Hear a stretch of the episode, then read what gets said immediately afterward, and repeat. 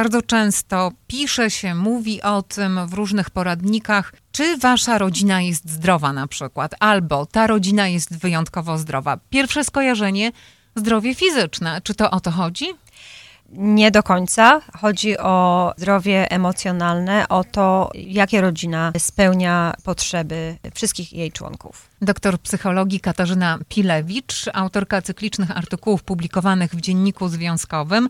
Cieszę się, pani doktor, że dzisiaj będziemy o tym rozmawiać, bo myślę, że tam rozmowa także może zachęcić właśnie niektóre rodziny, aby się między innymi skontaktować z pani klinikami Psychological Counseling Center w trzech e, lokalizacjach na przedmieściach Chicago, bo chcecie w najbliższych miesiącach o tym rozmawiać.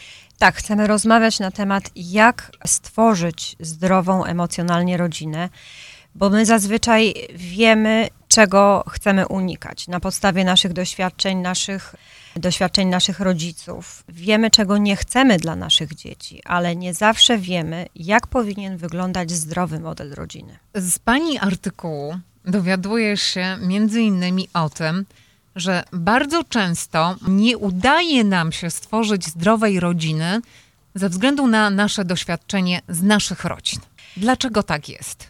Tak, dlatego że niestety, ale nieświadomie powielamy błędy rodziców. Więc tak, dlatego tak ważna jest y, samoświadomość. Nikt nie rodzi się matką czy ojcem, prawda, czy partnerem. My się tego uczymy na przestrzeni lat. Radzimy sobie z naszymi doświadczeniami tak, jak trafimy. Ale i nie zawsze wiemy, czy to jest y, zdrowy model, czy też nie. Dlatego zdecydowaliśmy się mówić o tym, jak po prostu kształtować zdrowy model rodziny. Rodzice, dzieci, Czasami, jeżeli mamy do czynienia z rodziną wielopokoleniową, to i dziadkowie pod jednym dachem. Różne osobowości, różne oczekiwania. Tak, i jak to teraz pogodzić, prawda?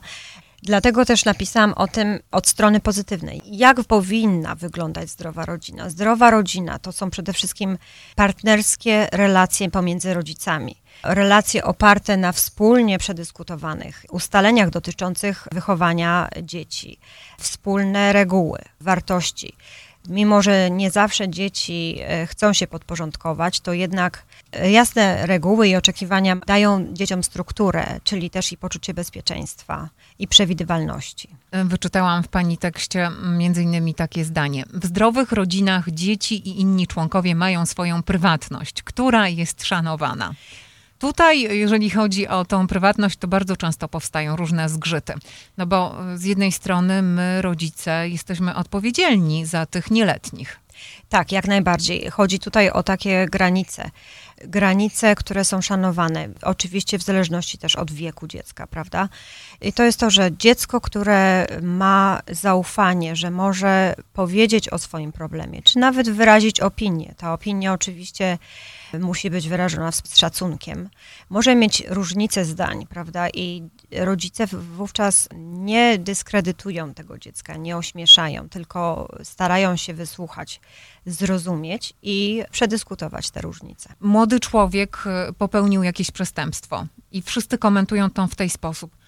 A on pochodzi z takiej dobrej rodziny. Czytałam ostatnio badania psychologiczne, które mówią, że osoby, y, dzieci, które były wychowane, które były jakby zepsute, w sensie, że były y, wychowane przez nadopiekuńczych rodziców, którym wszystko podawano na talerzu, które mogły pozwolić sobie na każde zachcianki, niestety wyrastają na, na osoby, które mają te wielkościowe urojenia w stosunku do świata, którym się wszystko należy.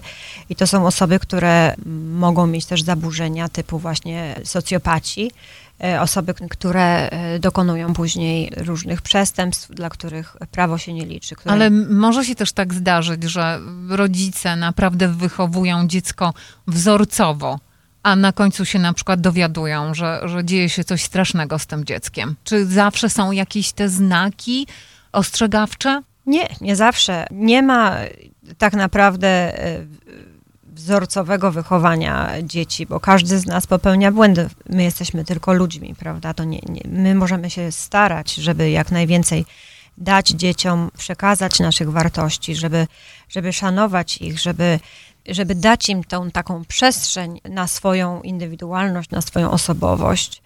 by mogły się później zdrowo rozwijać. Czy teraz jest trudniej w ogóle mm, tworzyć e, wspaniałe, zdrowe rodziny niż na przykład powiedzmy sobie kilkadziesiąt lat temu? Wydaje mi się, że tak, bo mamy teraz więcej zagrożeń, prawda, w związku z czasami, w których żyjemy. Wcześniej to były bardziej rodziny wielopokoleniowe, mieszkające pod jednym dachem, gdzie było bezpiecznie, prawda, bo babcia, jeżeli rodzice musieli pójść do pracy, to zawsze babcia była w domu, ktoś. Jest trudniej, jest więcej w tej chwili, e, jest więcej rozwodów, inne są jakby wartości ale mimo wszystko zawsze jestem optymistycznie nastawiona i uważam, że można się nauczyć. Chodzi o to tak naprawdę, żeby dać dzieciom to wszystko, co im możemy dać. Nie możemy im dać wszystkiego. To, co mogę dać na ten, na ten moment w moim życiu, tak by to dziecko mogło e, później samodzielnie wkroczyć w, w dorosłe życie. Mówił ktoś kiedyś, to jest jakiś anonimus, nie, nie wiem kto to powiedział, ale że największą miłością matki jest pozwolić dziecku odejść. Czyli dajemy temu dziecku wszystko, co możemy, żeby było wyposażone do samodzielnego życia i pozwalamy przeżywać to życie tak, jak chce. Oczywiście, pani doktor, tylko obecnie też jest w wielu rodzinach taki problem, że dzieci się nie chcą wyprowadzać od rodziców, dlatego że jest im wygodnie. Tak. Tak, to są dzieci, które właśnie mają problem z tą samodzielnością, czy jakiś lęk, że przed dorosłym życiem, prawda? Dużo dzieci, dużo tych dorosłych, młodych dorosłych w tej chwili przeszło przez wiadomo to, co my wszyscy przeszliśmy, COVID, różne lęki, niepokoje, straciło jakby te zdolności społeczne i zostało w, w pokojach u rodziców. Jest wygodniej i taniej.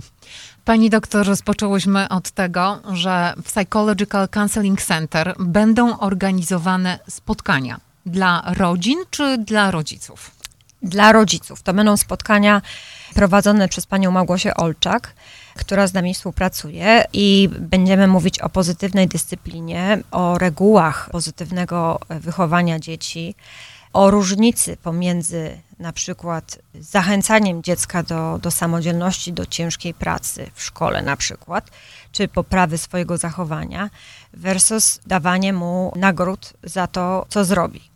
Różne reguły właśnie pozytywnego rodzicielstwa będziemy omawiać, a także indywidualne problemy dzieci. Wspólnie będziemy znajdować rozwiązania. Kogo pani zachęca do udziału w tych spotkaniach? Wszystkich rodziców, którzy mają pytania odnośnie swoich dzieci, odnośnie jak powinna wyglądać zdrowa rodzina, wszystkich rodziców, którzy mają problemy ze swoimi dziećmi. Te problemy, jeżeli je przeanalizujemy, może się okazać, że to po prostu jest błąd bardziej od strony y, rodziny, systemu, szkoły, a nie tkwi on w dziecku. Zresztą y, to może być także okazja do wymiany zdań i doświadczeń. Tak, jak najbardziej. I to też jest okazja do tego, że rodzic, który się spotyka z innymi rodzicami, dzieci, które mają jakieś problemy, czuje, że nie jest sam w tym wszystkim i że może liczyć na wsparcie. Będziemy organizować takie spotkania raz w miesiącu, w trzeci wtorek miesiąca o godzinie 7.30 wieczorem. Więcej informacji będzie można z całą pewnością znaleźć w mediach społecznościowych e, w Psychological Counseling Center. I na stronie internetowej. A ja zachęcam także do czytania artykułów, e, felietonów dr Katarzyny Pilewicz, które są publikowane w papierowym wydaniu Dziennika Związkowego i cały czas dostępne są także na stronie internetowej dziennikzwiązkowy.com. Redakcja Dziennika Związkowego w Radiu 103.1 FM.